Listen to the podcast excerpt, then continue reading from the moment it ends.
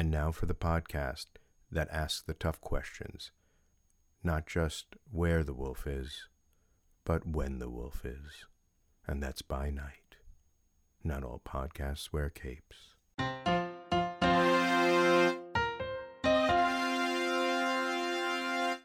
Very uh, sexually NPR. charged NPR info, Yeah. uh, intro there, T. I'm trying to do my best. You know, I got a li- coming over a little bit of cold, no COVID, but like I gotta, you know, and then I got this gravelly voice. And then when I went to go get my colonoscopy, the the the nurse was like, "Wow, you have a really great voice." I just have a little bit of a You've had a lot gotta going on as far as like the yeah, lower half of your body goes. vasectomy, a colonoscopy, the whole the whole boat, the whole boat. Basically, anything below your weight, uh, your waist is now off limits for like the next week. Ari- Ariani's Ariani's like laughing. It's like I can't believe he's talking about it on the podcast. I was just think- you thi- joking. I didn't expect you to actually like. I do I do it at work, like just to be like, "What's going on? What are you okay?" Yeah, no, I was just boom, boom, boom. I got, I got neutered. I'm, uh, I got fit. I have no filter. I have no filter. Did just serious Like, question. like though, T. Ginsburg, like Ginsburg. Yeah, yes, Serious- when you got home from the doctor, do you have to wear a big giant cone around your neck? yes, everything I did. Yes, to stop you from time. stop you from licking. Mm-hmm. That's true. That's true. True story. oh my True story. god, we're here to do a show. Well, I think this is a show. This might be our best bit right here. Right, right. We have to we have to introduce ourselves. We, this is like a real podcast where we have to introduce ourselves. I'm T. You are Spade, and you are La Guapa herself, Ariani. And this is not all podcasts wear capes, and we do a little show about uh, Werewolves. like um, it's like like uh, silly, silly, silly stuff on uh, silly superhero movies. All right. So, what are we talking us. about today, Spade? Sponsor us. We're not silly. Sponsor us. MeUndies, Yeah. Mailchimp, whoever. Sponsor. I'm ready to sell out. Well, we're gonna sell out with uh, Werewolf by Night. That's uh, what we're, gonna be talking about here. Marvel's first feature presentation, or spe- special feature, right? Is that what Special, they called it? special like feature, something. Special like that. presentations. Yeah, right? yeah, yeah. But but about about like the CBS uh, one back when we were kids when they would Right. have. Uh, I remember that coming on like when they were going to play Rikki Tikki Tavi, like the thing with the mongoose that fought. And am I saying that right? Yeah, Fa- that's like the- mongoose that. No, but I'm pretty sure you just made that up. No one knows what the hell you're talking about. No, that's a short story by Rudyard Kipling. I know that story. Right. Yeah. And they did a an animation, and it was like the the mongoose was fighting the cobra in the Yeah. garden. Right. Yeah. yeah. I, I remember that. It is. Even so the it was intro, very much like that. the intro kind of looked like that. It had a very retro sort of feel. Oh, But- absolutely. But the entire show was a very retro sort of feel. It looked like one of those old, uh, you know, like 1950s style horror movies. It looked like classic Universal horror movies. Oh, Like Abbott and Costello meet the meet Dracula and stuff like Yeah. that. It reminded me of. yeah, it, to me, it, it felt like they were going to put it after Robert Rodriguez's Planet Death in in the Grindhouse films. That's what that's that was the feeling I got from. Yeah. no, I, I'm, I'm Uh, getting, I'm getting even older. I'm getting like James Whale, um, you know, Frankenstein and Dracula, like that era of, of cinema, of Hollywood horror. I think that's absolutely what they were going for, right? I mean, they're, you know, the, the subtle horror. I, I don't even know if you could really call it horror, right? Um, but th- there are things in there for sure that are definitely campy. Like even when, uh, when Jack Russell when he transforms into the werewolf, and you have that one tracking shot where it's just like, you know, it's following him, and he's like moving real slow and methodical. And uh, Right. you know, it's definitely a callback to all that old old stuff for sure. But uh here, right right off the bat, let me ask you guys: Did you did you like it? Loved it. T?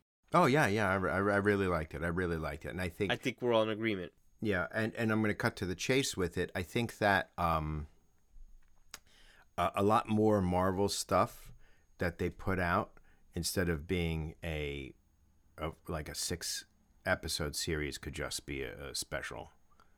You know, they don't have to go. They don't have to go this long when they when they only have like two hours of story. You know, and then they kind of try and stretch it out to six. Well, I think that's been a thing people have said. Like a lot of these shows on Disney Plus, they just kind of feel like long movies rather than actual TV. It feels like they're digging out all the scripts that they kind of liked, but they'd said we can't put this out as a movie, and then they said, could we stretch this out to six hours and put it on on TV? And I think, and I really like this because this also calls back to um, the Marvel shorts that were being put out, like at the I- end I'm glad DVDs, you said that, T, right? because w- how would you classify this? Because obviously it's not a TV show. I wouldn't really call it a movie because it's less than an hour, right? Like, You're in IMD- and out. IMDb has it listed as like a TV special. So I'd, I'd say Okay. it's like something like that, like a one-off It's like special. like a long form episode, I guess, kind of. yeah. Well, I'm gonna go to like, and and you know, I I, ho- I probably say this every other podcast, but um, you know, the the taxonomy, the regular taxonomy between the half hour comedy, the one hour drama, the two hour film, all that is is are are are, um are kind of these practices that don't you don't need to follow anymore. And if you have a story it could be the length of one of the uh, the I am Groot shorts, or it could be, you know, a 15 hour epic. It could, or anywhere in between. And you could chop it up, release it however. So it's this kind of thing that it's scary because the uh, filmmakers freed up, right? The studios are freed up to kind of do whatever they want with it, right? Um, and I kind of always are I'm thinking about um, comic books because Marvel's a comic book, right? Uh, There's obvious T. But the idea is we didn't get comic book stories week to week. We got our comic book stories month to month when the com uh, issue is released every month. This is what I think, and I think it would have been more successful, at least for me. I I, I, I, really believe it would be even better successful if What If was released every month instead of once a week. And you know what? It might fail. It might, but you know what? It's there, and then all of a sudden, people are going to discover it and binge it. So it doesn't go away if they they they make experiments with like release times. Some one, some of those experiments won't work. A lot of them will, and I think I really appreciated this because they're like, let's try something new. Let's just not try and all of a sudden set up these standards, these the, the way of doing things, and then stick to it. I think now's the time for experimentation. Right, and and this is the, their litmus test, right? This is their first one that they're putting out in this form. But you only got to wait a month or, or two for the next one. They haven't confirmed the date, but the Guardians of the Galaxy holiday special is is this year. That's going to drop sometime in December. You know, so that'll be their next thing, and then So their it's next just holiday property. holiday specials. Like who knows? Maybe Right, it'll be a Valentine's one. Like But then after that, you're gonna have um, What If comes back, I think in January, and then after that, it's Secret Invasion. So that's basically your Disney Plus content that you're gonna get until probably like June. But to your point, T, I, like, I won't mind the break. I won't mind the break. no, I, I I'm kind of like contented out. It, it, I even said to you guys, I felt it really weird that they dropped this episode the day after an episode of She-Hulk, but before the finale of She-Hulk. Like this week, there's nothing. Why wouldn't they drop it this week? You know. well, they got Star Wars this week, right? There's Andor's here. Yeah, but but they've been dropping them on different but- days, right? So it's it's almost like it's almost like appointment television now, where you're just every day you don't have to pick and choose what you're going to watch. On Wednesday, you know you're going to watch Andor. On Thursday, you're going to watch She-Hulk. It's not a problem.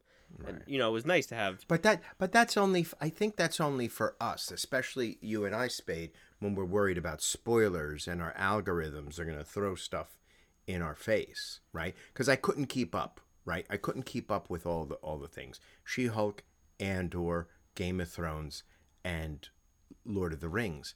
I love Lord of the Rings. One of the first books I ever read. I put that one aside and I'm I'm banking it and I'm going to watch it later cuz I could I tried to keep up with it. I went to the premiere with my brother in New York. I tried to do it. I couldn't. And and and I feel bad, you know, cuz I hear a lot of good things coming from it, but I I just can't I can't do it all. So I mean, the finale for that was this week. I stayed on top of it. I, I really enjoyed the show, but those are like 70 minute episodes. They're they're longer than an hour each one. There was eight total, but Amazon didn't do it any favors by airing it at the same time as House of Dragon because nobody's talking about Lord of the Rings. I mean, people are talking Yeah. about it, but just not as much as House of Dragon. But also, how But Ariani, if that was on by itself and airing on its own, that's all that everybody would be talking about. Yeah. Right, right. It would be it would be much huger. Um and and uh but you know uh, and I don't you know uh, what the thought was on both sides of both studios about it, you know, because Game of Thrones uh, it, you know Lord of the Rings has a other. huge audience. Yeah, I know, and it's so weird because they're two completely di- they have completely different cores. The only thing that's similar is that there's dragons, and and you know what I mean. I I, I think that you know. um Game of Thrones is much is is lascivious, you know, and and and Lord of the Rings is like the complete polar opposite of it, you know. Um, but anyway, we're we're, we're here to talk about Werewolf by Night. Right. yes, Right. which I was really happy to see because it's very um. It it feels, I mean, I know Marvel is a genre unto itself, but it feels like this is like leaning into genre filmmaking as far as like the stylistic choices, um, the casting. Just, I, I don't know. I was just really, I just thought it was well done, and I like that it was what it was like what forty five minutes, an hour ish. Yeah, I think the runtime is actually 55 minutes with credits, but it's like Yeah, it's really crisp. Like you get in there, you know exactly what's happening. You know these people are all brought to an island basically to hunt something, right? Everybody knew it was Man Thing based on the the trailers, right? That that wasn't easy to, uh, wasn't difficult to figure out, but Mhm. it was everything that happened along the way, and it got pretty gruesome for for Marvel. I I thought, um, you know, because I was teasing my kids, hey, you want to watch this? Not knowing I wasn't gonna let them because they're, I I knew that they would be scared anyway, but uh. But I, I, after I actually watched it, I'm like, yeah, I don't know if they're they're the right age for this yet. well, because it's black and white, it also kind of helps like temper out the gruesomeness. I think there's rules as far as like and, and allowed it and allowed it to not be like a hard R kind of thing. That's the right? I, thing. I There's- think that's the reason to why they made it black yeah. and white, right? Right, right. Mm, no, I I doubt that that's the reason. I think that's that I think that came along with those choices. Like I I don't think you you make a show like this and not lean into the black and white classic horror type thing. I mean, they could. They could have not gone that route. They could have gone 80 slasher with it instead. But I no, like no, no. that I, I mean, I what I was uh, inferring is that they made it black and white so they can get away with all the blood and stuff like that. Because if this was in color, It's it would have been a Disney Plus. TVMA. Yeah, it's not a Disney Plus right. rating. That that's what I, that's what I meant. Right. But I think it works better for in the black and white. Oh, I, I agree. I agree. Oh yeah, no, no doubt, no doubt, and I think it, and I think it did some favors to some of the special effects and the uh, the sets and things like that, because this was a li- this was you, you could see that they they had a small set. They had two they had two sets, right? They had the room, and then they had this kind of like Star Trek Next Generation kind of they're moving the sets around. You could feel them in the studio moving the sets around. There's no volume, you know what I mean? For anybody that watched Squid Game, it reminded me of uh, where they go play the marbles game, and they had all like the little row houses and Oh yeah. and things like that. You know, it, it kind of reminded me of that. But that's very classic in its own way. Right. I felt like coming out of this, I read a co- an issue of a comic book, like, and one of those those comic books, like you know, the um, Creep Show or Two Fisted Tales or one of those Tales of Horror or whatever the the, the the and just coming right out of that, and it was a complete little thing. It introduced us to people, um, and I, I I thought thought it was uh, great. And my heart of hearts, they brought in Man Thing. I love Man Thing, um, and I love Swamp Thing, and I love the the the the uh, the whole argument about who came first and did it was it written first because they came out within like a month of each other when they were first uh, were we were first dropped, but then there was two other creatures that were like almost the same, the heap or something else, and that there was like did they steal all these ideas from them because they're very similar characters. But uh, the way they did Man Thing was awesome. He was terrifying, but then he was also very, um, very Chewbacca. Yeah, that's good. I was gonna say loving or caring, but Yeah, he was that's a right, big. he's right very word. Chuba. He, he was a big, Right, you know. big doofus. He's like, it's like you know, you see like those giant scary monsters, and it's just like, hey, you're not scary, you're fun, you know. So it's just like, I like that. But his power is to grab you, and if you're afraid or guilty or like or feel guilt, that you're you burn from the inside. That's horrifying. Right? That's what they were burning, right? He grabbed them and they were just So basically, don't be afraid. That's that's right, right, right, right. I guess right, but uh, no, it, and he looked great. The facial expression on Man Thing looked great. The whole, the three faced trident tentacles coming out of his face looked good. Um, yeah. He looked uh, great in Gael black and white, Garcia, and then even at the end in color, he looked really good in too. color he looked good. Right, right. And then you saw, you know, the the the colorful little flower on his on his. Uh, so it felt like when the color came out, he was more of a garden. You know. Right. um, Gael Garcia Bernal, our other, um, our other uh, uh, Well, the a the lead, star the from- werewolf, the right? the lead, the, right, the the werewolf, right? Who's who also starred with, uh, um, oh my gosh, Andor, Diego Luna. Diego Luna in Y tu mama también. Those two were in Y tu mama también with a woman from, uh, with the woman from. Uh, Pan's Labyrinth. That's a that's a must see uh, movie. Y tu mama también and uh, Motorcycle Diaries, Amores, Amores Perros. Yeah, they're Um, they're a they're good friends. They they've been in a lot of stuff together. Um, uh, Gael Gar- uh, uh, Garcia Bernal also is in a show that I liked watching uh, with Kate. It was um, he's a uh, uh, Mozart in the Jungle. He's like a he's like a conductor that comes from uh, South America. That's like the to, first uh, to- Amazon from show, Lat- right? from Latin America. Yeah, yeah, and uh, he's he takes he he, he takes over a, a New York symphony and all hijinks and you know s- sexy situations take place kind of thing. So it's uh, it, that that's a good show. I really I really like him, and I really like that Disney's hiring a lot of uh, uh, Latinx actors. yeah, I mean, this was a pretty diverse cast. Yeah, it was a good cast. I loved the um the lady who was the the the stepmother or like oh, uh, the, V- Verussa, I think is the character Yeah. name, or is it? she yeah she's awesome like what a great like like she really nailed like that kind of character in in like those old you know movies i thought she was She reminded me like like Kathy Bates could have played that. Like, yeah that- that's she. She reminded me of that that style. And she, she's she's a face you know from a lot of things that you really can't quite place because she's been in a ton of stuff. she's a character American actress Horror, yeah, right. Uh, American Horror Story, Addams Family Values. Um, I didn't see Licorice Pizza. She was in that. Um, oh uh, but she was i know who she played in licorice pizza yeah Desperate Housewives. Um, so she's been in she's been in a lot of stuff, uh, a lot of television, a lot of. Uh, but uh, oh, she was in Memento. Um, the christopher Yeah, nolan she was- movie yeah, yeah, yeah. So she's been around. She's she's not a she's not um, Nobody. an unknown actress. Yeah, yeah. She's not a nobody, you know. But she's not as like recognizable as like I don't know. What. did we talk about who directed this yet No, no, we have not. Go for it. I know. I know you're a big fan, Ariane. Go ahead. well, i think we all are big fans uh Yeah. probably the the best working composer right now, Michael Giacchino.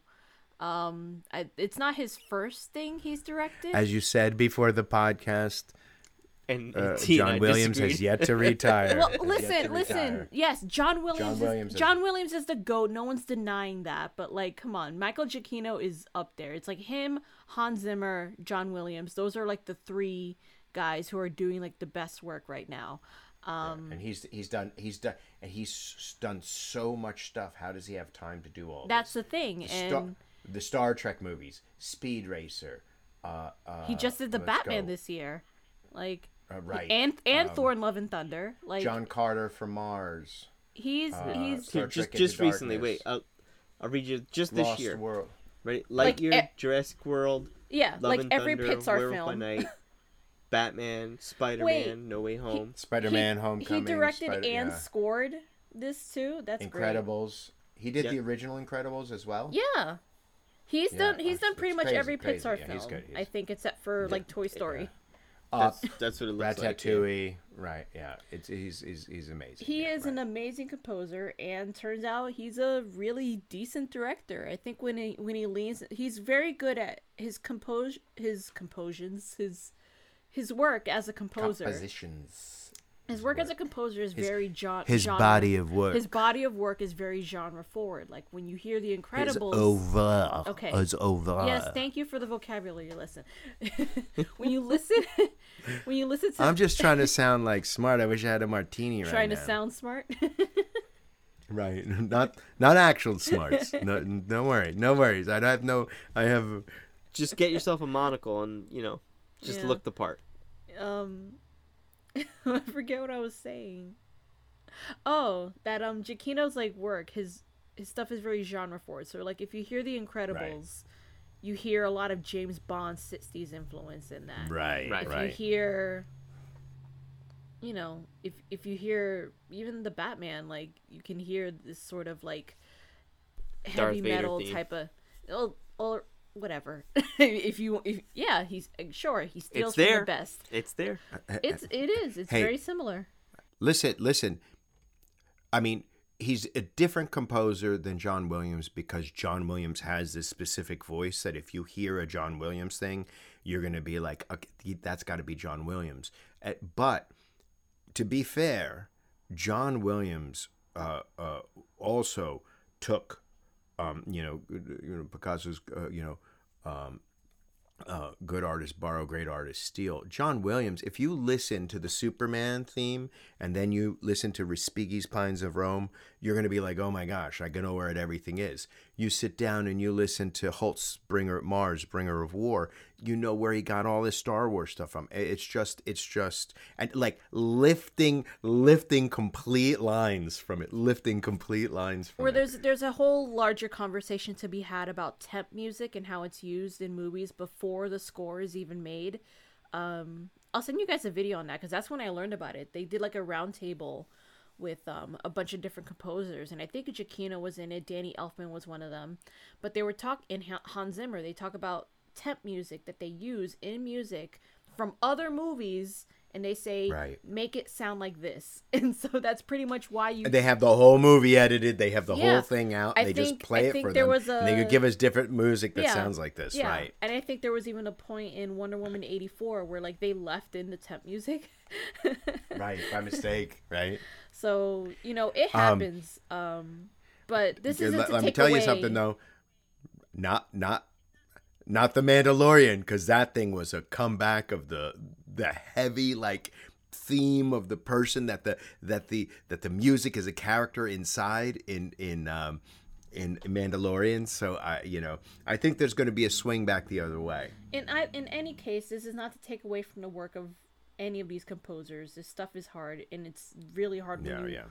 Write music and try to make sure that you're not accidentally stealing from yourself or other people. Right. I mean, there's so much music out there. There's got to be. There's bound to be some overlap at some point it's, or another. You know. it's it's bound to happen. But in any case, um, Michael Giacchino, I don't I don't hear about many composers who go on to actually create to be filmmakers in their own right. Right, Um, right. Especially It's- one as high profile as him. Like he's not he's not suffering for work. He's working constantly. And he said, "I want to make this, you know, TV special for Marvel." about werewolves. And he has right, a right. distinct voice as he directs it and you can tell like he's a fan. You can tell that he's he knows hollywood history. You can tell he knows comic history. Um and so when you see something like that it's just like okay i can appreciate this. Like this is this is honestly really well done. I can't i can't begrudge him Right. And I mean, this is one of those properties that's not very well known, right? People just might know the name because it's such a werewolf by night. What is that? Oh, it's a werewolf. Okay. And that's probably the extent. I mean, that was kind of my extent of the character. I never read a werewolf by night comic, you know. Um, don't really know that I care to read it now, but I, I mean, if he pops up here or there, that I'm cool with that. Um, so I mean, it, it was good to go in blind, and you know, Elsa Bloodstone's really the only character aside from Man Thing and, and the and Werewolf by Night that I had any idea of who they were before this episode, uh, before this show, And I mean, the other characters were great too. I mean, they were there just to be killed off and everything like that. But uh, I was wondering if we were gonna get actually like a, a Blade cameo in here. I really felt like they were gonna do something like that because Mahershala Ali's been cast no for two years. cameos. Yeah, I know you hate that stuff because you you hate fun. But um, it's I don't been hate two fun, years since Mahershala Ali got casted, and we haven't even seen him yet. This, this is what our text thread sounds like every day, ladies and gentlemen. Well, it's just like, why Um, did he? th- It didn't need to happen. I don't even have an idea of like when this show. Ma- is Man Thing was a cameo. Man Thing was a Yeah, cameo, that- there's they your cameo. slip Enjoy in that. The, they they let it slip in the in the trailer. Um, Which I- I, I don't know why that uh, didn't piss I- you off more, Spade. yeah. So uh, speaking about the Elsa Bloodstone character, I thought Krysten Ritter did a great job. Laura Donnelly, In that not Krysten Ritter. Ariani before the podcast like vetoed my that joke. Spade did too. Spade vetoed it Yeah. first. Well, that's because I know her from she was on that show, The Nevers, on HBO. That or the others, the others, whatever, whatever the hell it was called. And then there was the Bee Next Door. She was in the Bee Next Door. Oh no, No, oh, that's Krysten That's still Ritter. Krysten Krysten Ritter. Ritter. That's see now that was a good joke, T. That was a good joke. I'll let you slide with that one. All right. Um, so but no, no, she, she- did she a was great, great job. in She was She- really she was good, great really good. Yeah. She d- does she not look a lot like Krysten She Ritter? does. She does. do she look- does, they do look especially very in the black and white. I really thought um, it favored her a lot. Um, but I mean, I knew who she was from the other show, so it, it- I didn't really think about it too much. Um, but yeah, I mean, couple. I guess there was a couple like surprises, right? There was the gore painting on the wall, where you have um, Oh yeah, they had like the, the one of the, drawings. the wall paintings. Yeah, Yeah. There, there was a, a painting of Gorr, and then Oh, one Gorr of the, the heads, God Butcher, right? right, Right. and then right. one of the Look a little heads like on the uh, in the main room. I, I I'm pretty sure it was a Wendigo, right? T. Yeah, it looked like with the Wendigo, and that's who like Hulk and Wolverine were fighting and like hunting during Wolverine's first appearance in the Incredible Hulk. I think a Hulk 183, 188, something yeah, like something that. like that. Um, but that that was pretty cool. I, I mean, uh, other than that, I don't know that I really have much else to, to say about this. I mean, it's a fun, It's good. Watch fun it. Watch, it. It's fun. It's it's it's Marvel being Marvel. Um, and you know, trying to change it up a bit, play in different genres, and, and I thought it came out really good. I thought it was a lot of fun. You know, I don't think it's going to win any awards. Oh, one other thing, I like that they did the old school kind of werewolf, like in the 1950 mo- movies with the were with the the, transformation. Oh Makeup. yeah, That- yeah. right. That, oh, that transformation shot where it's just his shadow Yeah. and the silhouette on the background. No, it's and- just and they're doing you the- save on the the budget. No, and they That's how you save on the No. budget. No, but also like it's purposeful too. It's very. It's like this is Right. not nothing. Nothing in this show was done accidentally. I feel like. It's very much done to emulate a style, and yes, those included, um, you know, using cheap ways of making things look more expensive than they are or or even looking Right. cheap period. Like yes we did not have a lot of money for this.